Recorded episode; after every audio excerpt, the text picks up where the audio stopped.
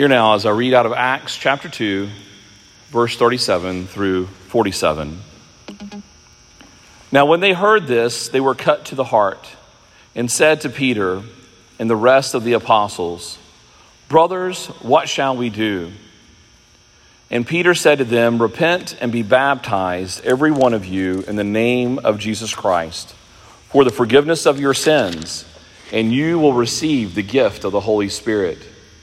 For the promise is for you and for your children, and for all who are far off everyone whom the Lord our God calls to himself. And with many other words, he bore witness and continued to exhort them, saying, Save yourself from this crooked generation. So those who received his word were baptized, and there were added that day about 3,000 souls. And they devoted themselves to the apostles' teaching and the fellowship, to the breaking of bread and the prayers. And all came upon every soul, and many wonders and signs were being done through the apostles. And all who believed were together and had all things in common. And they were selling their possessions and belongings and distributing the proceeds to all, as any had need. And day by day, attending the temple together and breaking bread in their homes, they received their food with glad and generous hearts, praising God and having favor with all the people. And the Lord added to their number day by day those who are being saved. Faith comes from hearing, and hearing the word of Christ. Let us pray. Our Heavenly Father, we thank you again for the reading of this particular portion of Scripture, your word your account of your mighty deeds and work. May it be that you would instruct us through this, that we would continue to ask, What shall we do? and then respond with repentant and trusting hearts, hopeful hearts, that your Holy Spirit will move through your people, through all your people, through the children of your people, and through all in whom you have called. Father, equip us and prepare us and use us for that work here and anywhere you take us, today and day by day. Make these things so that we would reflect the fruit and work and wonder and love of the Holy Spirit in our lives. In Jesus' name we pray. Amen. You may be seated.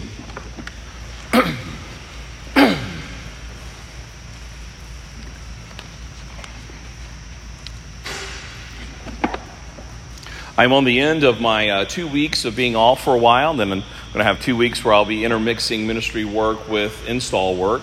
And it's been a rigorous last past couple of weeks with a lot of conversations with many of you all. And I've had the opportunity to somewhat ask the question of what is it that you think that we need more of in our congregation? And in those conversations, I've been able to hear back things that to have more clearer presentation of the Word, to have more rigorous time and devotion in the study of the Word, to have more rigorous fellowship with one another where we can build each other up and to share our needs and our weaknesses with one another, and to have more rigorous singing with one another. We all know the necessity of singing and desire to hear the Lord's praises coming from one another. And as I look at this particular passage today, I think that in many respects that we can ask ourselves in light of that particular desire in our heart, what shall we do if those are the desires the Lord has placed in our heart? I believe that all of those particular desires are sincere desires of the Holy Spirit working amongst the people of God. None of those things were maybe we should have a swimming pool or maybe we should have our uh, masseuse or something, a church masseuse. None of them were based upon some kind of self focused direction. I hope I'm not planting any seeds of other desires.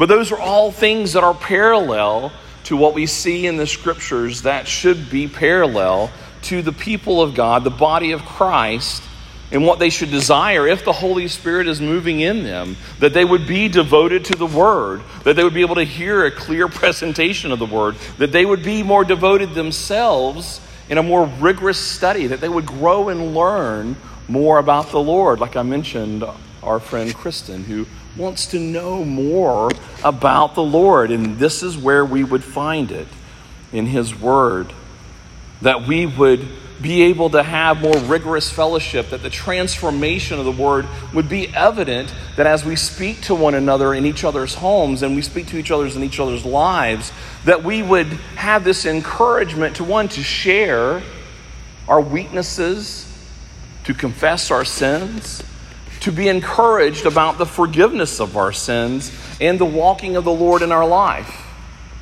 And that that would manifest in us a people of praise a people of praise where we would hear, just like we did in those conversations, the song, the beautiful singing of the people of the Lord.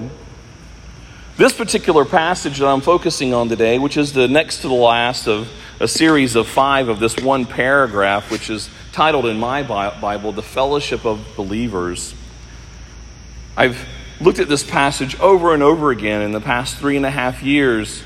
That, along with Matthew 24 and 25, as, as being hopefully instigators and inspiration and, and instruction for us in our walk as a congregation together. And taking the time to go through it, I've been praying that it would be clear to us that these would be manifestations of the Holy Spirit working in us. And if we felt that these things are lacking, that we would turn back to the Lord in our prayers and in our petitions and say, Lord, you have said in just a few verses before that that this is a promise, that this is a promise of the Holy Spirit for all those who believe, for all those who repent and believe in the Lord, that this would be a promise of his fruit among us. Of course, we would have to go immediately, and that's why I've read over and over again to the first thing that Peter says when he says, when they ask him, What shall we do? We're going to encounter immediately the reality of sin. Are we repentant? Do we believe? And we think, well, if it's the Spirit that's doing these things, are these just really an account of what was going on? Or how can this really be an instruction? Can we provoke the Spirit to move? It's God's going to have to do that, right? Can we make it happen? We can't instill the Spirit into one another. Well, I want to take a moment and think about the language that's in this particular passage and then some associated passages that are provoking action for us in responding to what God has called us to do. It's still a fulfillment of what shall we do. Now, the reality of its actual fruition and its movement and its work will be the Spirit. But there are things that we are to do in light of this account of what was happening. I think this particular verse, verse 46, is, is kind of amazing. I, I don't like to be critical too much of all the hard work that goes into the English translations of Scripture. But I, as I've studied this particular verse and going into 47, it seems that not that their words are wrong, but they seem to fall short. They, they don't hit the magnitude of what they could actually be saying. And maybe, maybe they thought it through and they were thinking about the size. And I'm sure they have all these different reasons in it. I am not a, a translation scholar. I, I'm, I'm sure that there were purposes and reasons for how they came out with what they came. But just look at this particular passage. Is the first thing I want to do here is just go through this passage and to share with you some of the things that I've discovered as I've studied this passage and looked at these words and, and what some of these words mean and dissected a bit. And then, secondly, I want us to go through and look at how we are to follow Jesus as an example of how he was faithful to this particular passage. Now, typically, I'd prefer to talk about how Jesus fulfilled the work for us instead of just an example. There's so much talk about Jesus being a good teacher and a good example for us to follow, but he is a good example at the same time, though he is the one doing the work. he is also one that is a good example that we are to follow. That's what he does when he goes to the disciples. He goes and he says, Follow me. And so here we can listen to Jesus as we look at how he was faithful to these particular actions that was going on in the church. And we can listen to him and follow him. And then lastly, I want to talk about how the Holy Spirit is bearing fruit, how the Galatians passage that is very famous and popular about the fruit of the Spirit is very heavily manifested in this particular verse and passage that we're going through today. In the very first part of that verse, in verse, verse 46, it says, and they, excuse me, verse 47, well, no, it is 46. I'm going to have to get bold print. I know, big print. I'm going to have to do that. 46, and day by day, attending the temple together. Now, the word attending is a fairly common word for us when we talk about church. Like, what church do you attend? And I know for some pastors that we make a distinction between attending and membership because sometimes people will attend, but they have not yet committed. And so they'll say, well, they're attending this particular church, but they haven't necessarily committed to being a part of that body for, for a long period of time. And so the word attending may be a challenging word for us. It may be a perfectly good word for this particular passage, but I think for many of us, we just think about that you show up to the most part. It doesn't really seem to have tremendous magnitude of anything of attending. You might attend a class, and if any of you that have gone to classes somewhere, if you've gone to school, um, attending is getting you there. But you know, if you fall asleep or if you're inactive or if you're not listening, you still get to be counted as attended, right? You're, you attended. But it's not what's being said here in this particular passage. Not a Greek scholar, but I do want to think about this particular word, especially in light of the psalm that we read today. I thought it was really great how Jonathan highlighted that. This, and it's always great for us to dwell upon this steadfast love of the Lord. This particular word, attending, is actually two Greek words. Well, attending together. It's, it's, it's, it's a big word, though. It's a big, big phrase, I guess you could say. It's proskartero homothimadon. And what that means is steadfast, continuing in one accord. It is a other words that they use for this translation for the Greek meaning of it is this continual, devoted, constant, persevering in one accord, in unity with one another. That's a lot different than attending together. We could go attend a movie together. We could go attend a class together. But to steadfast, this parallel of steadfastness.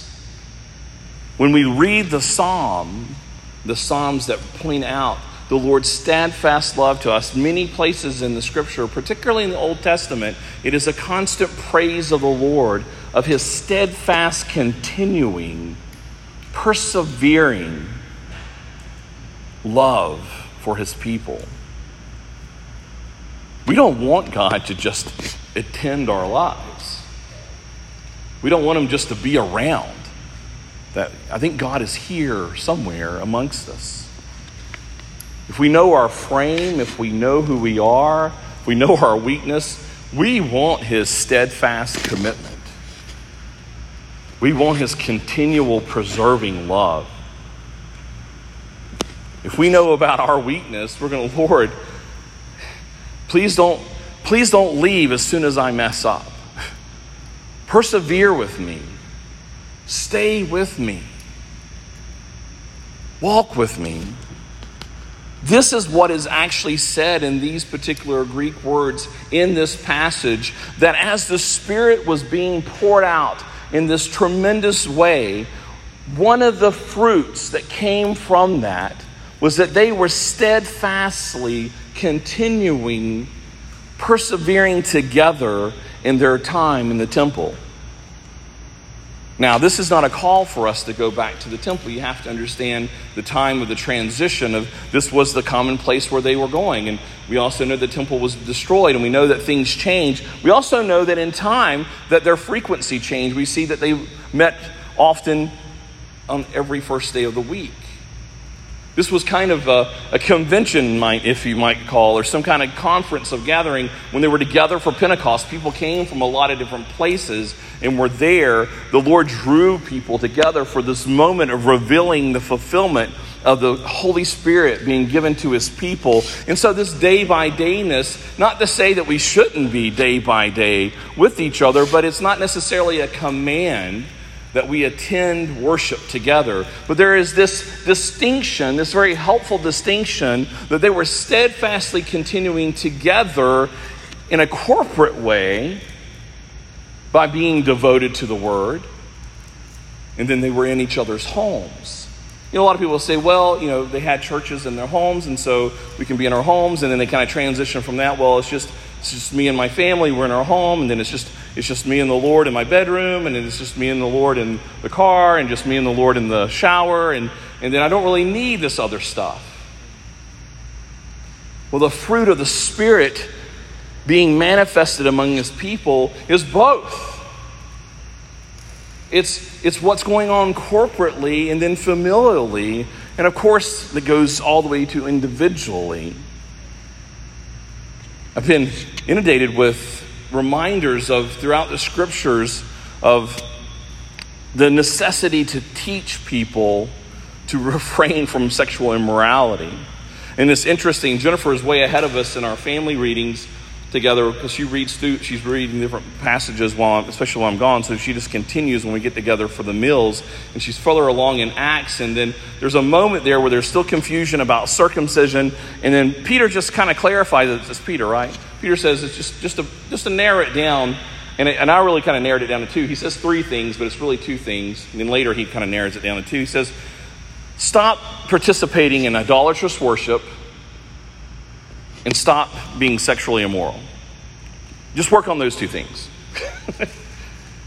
all will go well with you. You know, don't worry so much about circumcision and temple worship and, and all that. But Jesus has, has, has moved us to a different level. But for right now, just refrain from things that are related to idolatrous worship and stop sexual immorality.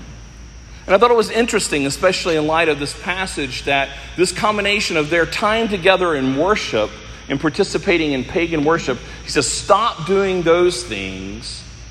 And then also stop doing the things where that's manifested in your own body, in your own individual life. Bring it home in the place where what I have created is to be a tremendous display of my faithfulness to the church, the husband and the bride, Christ and the church. Stop lying about who I am and my faithfulness with your sexual immorality. Be consistent in your life with your body, with what you worship. And this is the same thing. We are transitioning from seeing the steadfast love of being together and then it goes into the home. It says that they were breaking bread in the home. And all commentators have made it very clear this is a very distinctive thing from the breaking of bread that's in the beginning of that paragraph. The breaking of bread in the beginning of the paragraph is their corporate feasting with the Lord's table, but then the manifestation of that in their fellowship in each other's home. And then it says that they were receiving their food with glad and generous hearts. Well, you might say, well, those are good terms. There's nothing wrong. Yeah, we should receive our food with glad hearts. They were thankful and then they were generous. That's a tremendously good posture to be in. Well, I looked at that word glad. That word glad means exuberant, exhilarating, explosive joy. That's a little different than just glad. I mean, how we use glad. You know, like, man, I'm glad I got here in a timely manner. Well, that's not exuberant joy. It's exuberant joy. It should be a festivity of celebration. The hospitality of God's people to one another should be this exuberant, exhilarating excitement. I was talking to someone at our congregation this week about how he longs for that kind of fellowship in his home. And, and though he loves Bible study and thinks that we should be in the Word, but there should be this festive sense that when you go into a place that it's welcoming and warm, that there's an exuberant joy, it should show forth a fruit. I mean, there's a place for rigorous study in the Word, and then there's a place for the breaking of bread and exuberant joy and fellowship. That should be a part of the body of Christ. But then the interesting word also, this generous, which I think is a good word, that we would have this generous word, but it is a deep heart word. The more I studied this word, it was talking about a pure and humble heart that match with this exuberant, exhilarating joy is that as we are being hospitable to one another, that we have these, these clean hearts to each other. It's like our hearts toward one another is being cleansed and is pure, that there's not a sense of competitiveness or, or belaboring that I have to be with these people, but there's this open and clean heart of wanting to invite people into the feasting of the Lord. So, as you can see, that as I've looked at these words, they, they're good words, but they fall short of really this, this major heart transformation in God's people to be endeavoring in this kind of fellowship. And then they praised God. And this is something I want us to really take a moment and think about here. Now, of course, the praise, this particular word is, is, is very related to the musical praise. It's only used in the New Testament typically about singing and music. But as it's associated in light of what's in this particular passage and context, of as we transfer from this understanding of their hospitality and this praising God, one of the things that I've been humbled by, and I've referenced this recently in a previous sermon, that there are opportunities for us to be hospitable to each other, but it becomes sometimes a show. Told you about some of the previous experiences that Jennifer and I had years ago, where there seemed to be this life of fruitfulness amongst God's people and the Christian community in which we were in.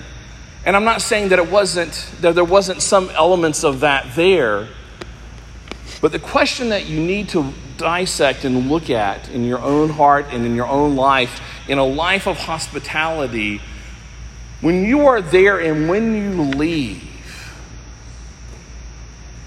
are you left with praising God?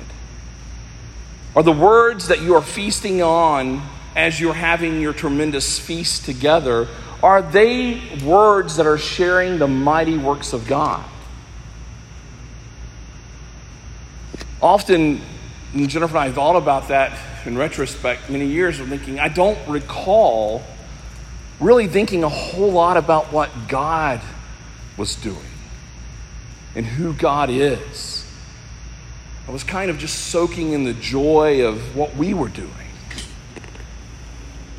what we were building, how we were so different than the world, how we were so much better than the world. It wasn't just a matter of being better off because what God was doing, but that we had tapped into something that made us better than the world around us. I think God gave us a temporal taste, but I believe we lost that because we didn't praise God. Much of our hospitality is more about praising ourselves, praising what we are and what we're doing, showing off our things instead of the gifts that are from the Lord. That's the distinction between that kind of fellowship where you feel like you're open enough to be able to share your weaknesses. If you're always praising yourself about how great you are and how great you're doing things and how much together you have, those you invite into your home can't compete.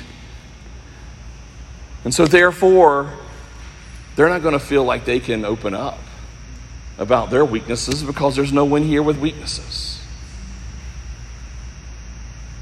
That's our temptation. I mean, we do it from the very beginning as we're cleaning up the house, right? I'm not saying we shouldn't try to clean up the house so that we can be hospitable to one another. Don't just be, you know, you got your dirty laundry laying out there and, you know, you don't clean up anything. The table's still sticky from where little Johnny has spilt, you know, juice on the table. Don't, don't be inconsiderate. But don't we worry about that? You can tend to, to see how much when we get stressed and we start devouring one another as a family, as we're trying to get everything together, we got to make it look perfect.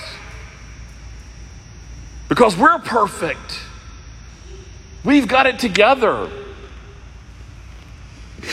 Jennifer jokes when I come home early from work. Early, I'm not done cleaning the house. Like, I know it's already dirty. it's okay. That's not the kind of hospitality the Lord is asking us to give to one another.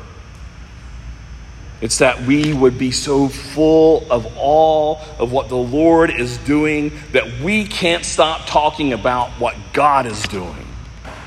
And we only take breaks to say, How are you? What can I do for you? That the only two people in the conversation for us is what God is doing and what I can do for you. Not look at this, look at what I've done, look at this thing that's so good about me.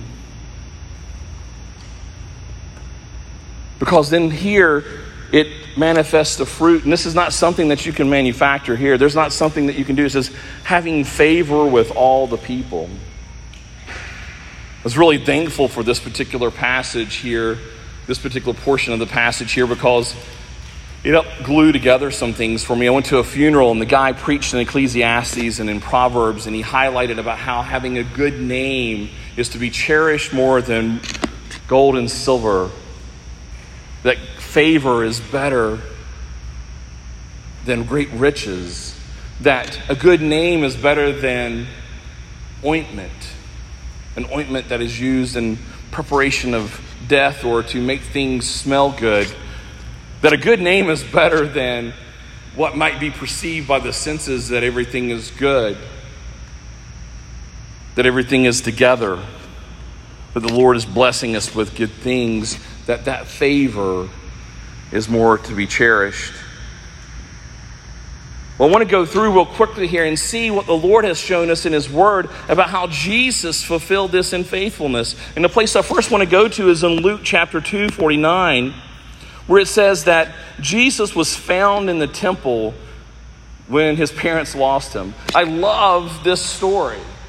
I love this story about how Jesus' parents lost their son for a minute. Now that we have two vehicles that we travel around, we always have to I have to text or call Jennifer before she pulls out of a driveway. How many do you have? I don't I've got this many. You know, how many who do you who's missing? Because we're always afraid of that. This very kind of mundane, commonplace of life. And so, as they're scrambling around in their life, where was Jesus? Jesus was in the temple. The reason why he was in the temple was not just because he was kind of like, you know, I gotta, I gotta fulfill all the law because I'm dying for all my people, and uh, I'm to just go to the temple and hang out and I'm to have to show these guys that they're wrong. These guys are idiots. They don't know what they're talking about. No, he was in the temple because he loved the Word. He loved discussing the Word of God, the hope and promises. Yeah, he was there to show that he was here to fulfill it. It's one of the first things he said. He says, This is me. But he was there as a 12 year old amongst the teaching and the study of the Word. And we know that this wasn't a burden for him because when they asked, What are you doing? What are you doing? He said, Did you not know that I would be about my Father's work in my Father's house? Because it is his Father's words. He is God's word. It is the word. He was longing steadfastly to be among the Word of God. with the people of God. And then we see that everywhere he went, he was going into people's homes. He was breaking bread with them. He was amongst his disciples and he was amongst sinners. We see this when he called Levi, one who was a tax collector, later to be known as Matthew, one who was despised amongst the people, who all of his friends were despised amongst the people. And he enters into his home, and it's a transformative time of life when Jesus is in the home of the people. The Pharisees criticized him for being in sinners' homes. Now, I want us to stop here and think about this for a second because I think it's really easy for us to make this an idyllic thing very quickly. We'll make this just like how we make our hospitality an idol for ourselves. We'll do the same thing here. We start thinking of what kind of people we would like to have in our home that have different kinds of labels of sinners that would make us go, yeah, I'm good with this. I like, I want, to have some I want to have some ex cons in my home. I want to have some people who are atheists in my home. And I want to have different people who are considered to be sinners in my home. But I want you to think about Levi, and I want you to realize he was despised. Okay? He wasn't a cool sinner, he was considered to be a traitor to the people of God. The Pharisees weren't just like the Pharisees were just all of their personalities were bad, and all of the sinners people had good personalities, and Jesus liked to hang out with the fun sinners. That's, I think it tends to be kind of how we shape that in our mind. These were the cool guys. We will pick and choose what kind of sinners we want to have in our home. We want to have the kind of people that we like. And we can have fun with them. That we can connect with. No, no, no. The sinners that Jesus, okay, let me back up and go another way. Jesus likes to hang out with sinners more like yourself. and he knows your sin. He knows what kind of person you are. He's not like, you know what, I, I, kind of like Adam. He's a good guy. We have a good conversation. I'm going to hang out. No, he gets near to Adam, and uh, I get to work with Adam this week, so he can, he can scold me later. I'm going to get near with Adam because of all of his stink sin. That's why I'm drawn to Adam, because I want to be there. I want to see the mighty work of God transform the stink into life.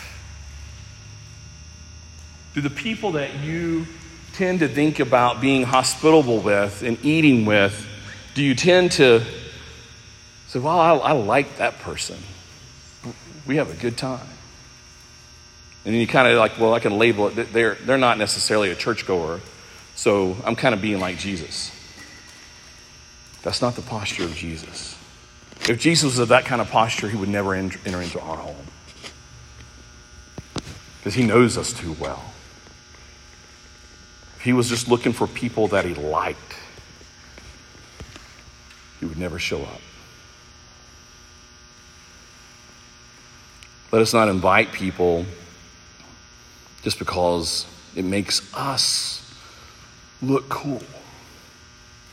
That it's something that our name, for our understanding of a good name. See, here in this favor, is more like what Jesus was there in that same story after he was found in the temple. It said that he submitted to his parents. You know, he just got through telling his parents, he said, Didn't you realize I'd be doing the work of my father, be in the father's house? And it said right after that that he submitted to his parents. He submitted to his sinful parents. They weren't deity like him. He submitted to them and he grew in wisdom and stature and in favor among God and man. My mind gets blown at that every time. I don't know how that is. But the things I can grasp onto is that he submitted to his father and mother. He submitted to those in whom he was to be in obedience to his authorities, and he grew. There was growth, there was wisdom being grown. I don't get it. Don't try to get me to explain it, but he was amongst God's word. He was doing what he was supposed to be doing. And because of that, there was favor from the Father and there was favor from the people. Here it says that as these people, these Christians, were doing these particular things, praising God instead of themselves, they were having favor among all the people. That the good name of Jesus was what was being proclaimed. I mentioned in the wedding yesterday, it's the only name that we have any hope for. It's not that we want to make Humphrey or Miller or Mel. We want to make it the best Humphrey that there is, and that's what's going to be good for us when we die. The only thing that's going to be good for us when we die is that if we have the name of Jesus all over our life.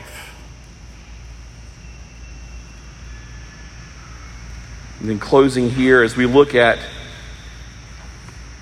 our call in Galatians, he says that you are called to freedom, brothers. Only don't use your freedom as an opportunity for the flesh, but through love serve one another.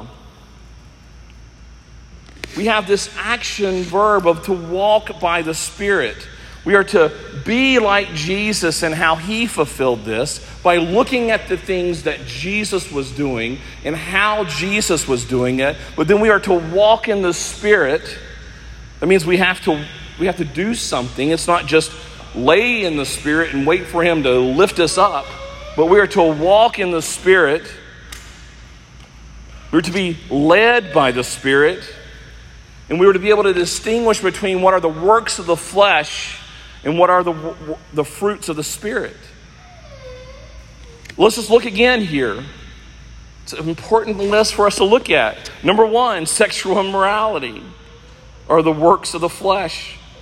Impurity, sensuality, idolatry, sorcery, enmity, strife, jealousy, fits of anger, rivalries, dissensions, divisions, envy drunkenness, orgies, and things like these.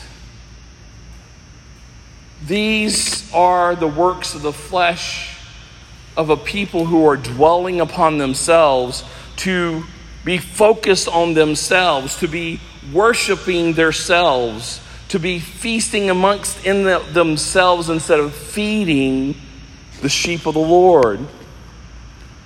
But it says, but the fruit of the Spirit is love. We have to remember what this word love is. Let's dissect that. It is that agape love. We use that word. We like that word, agape love. But that word is only used to, ref- to refer to God's love in any Greek literature. It's not your kind of love. This is God's love. God's perspective and posture toward one another. It's not loving people that love us. It's not loving people who are like us. It's like God's love for us. That that should be a fruit. That when people see us inviting people into each other's homes and fellowshipping with them, that it would be a temptation for other people to be like the Pharisees, like, why are they together? Why, why are those Christians? Why are those people from that church? I don't like those people. The interesting thing is that it would probably be just other members of the church that we had over.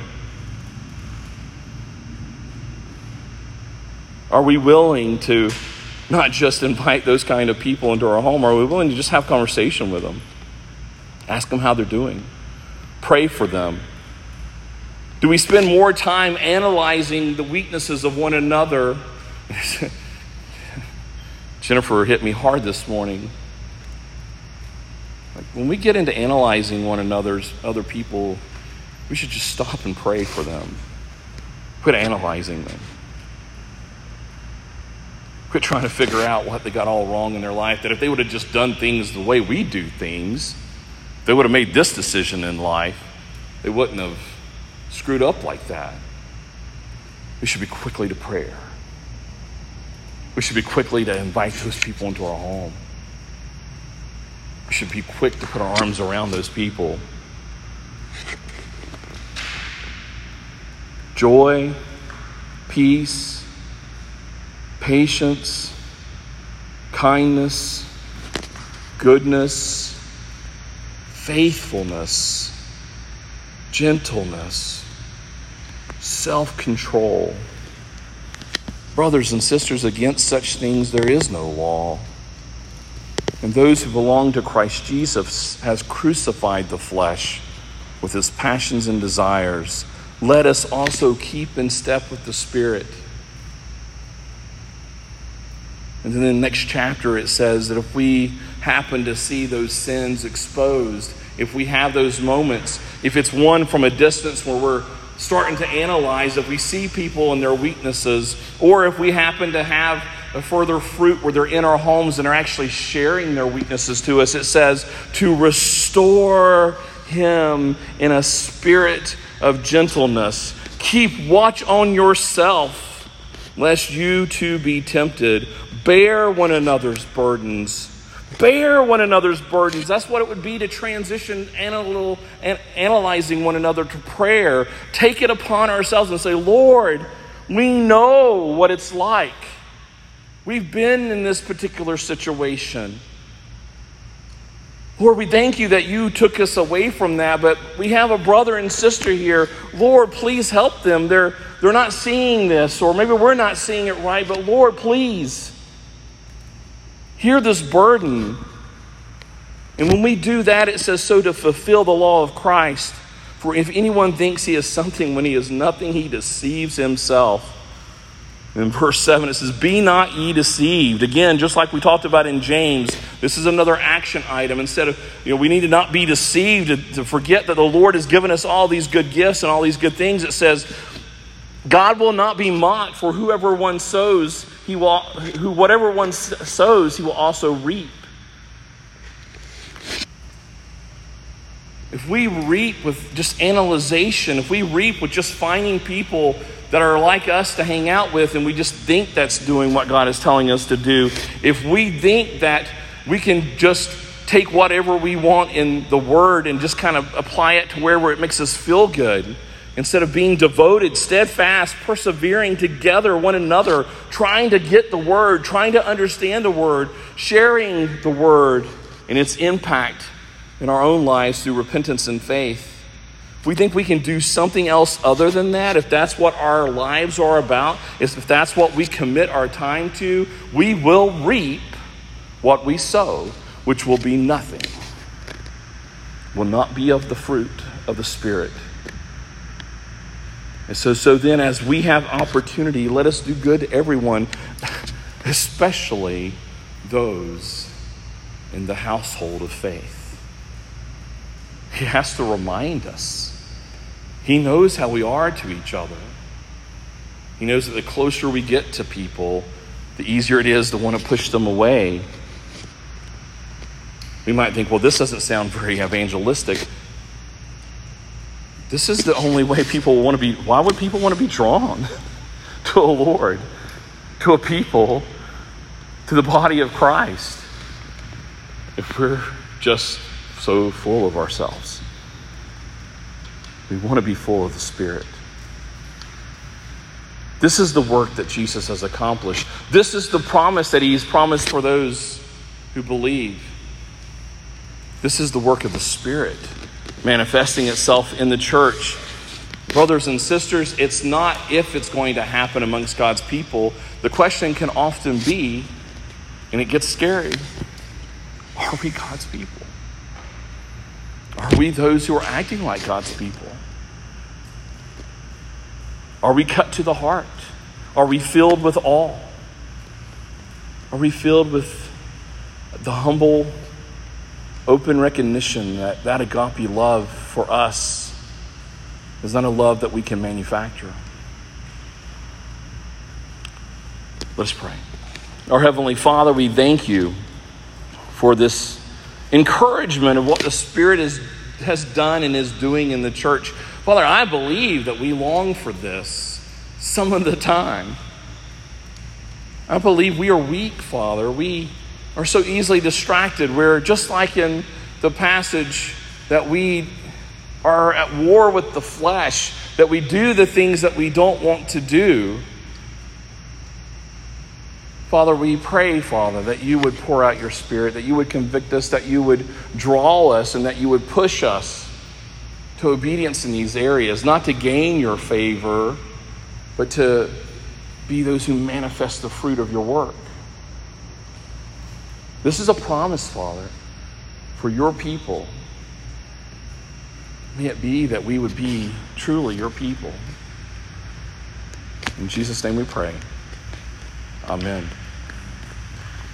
Let us start from this point on, from this hearing of his word. Let's start with praising with his with song of his mighty work and deeds. Let us stand.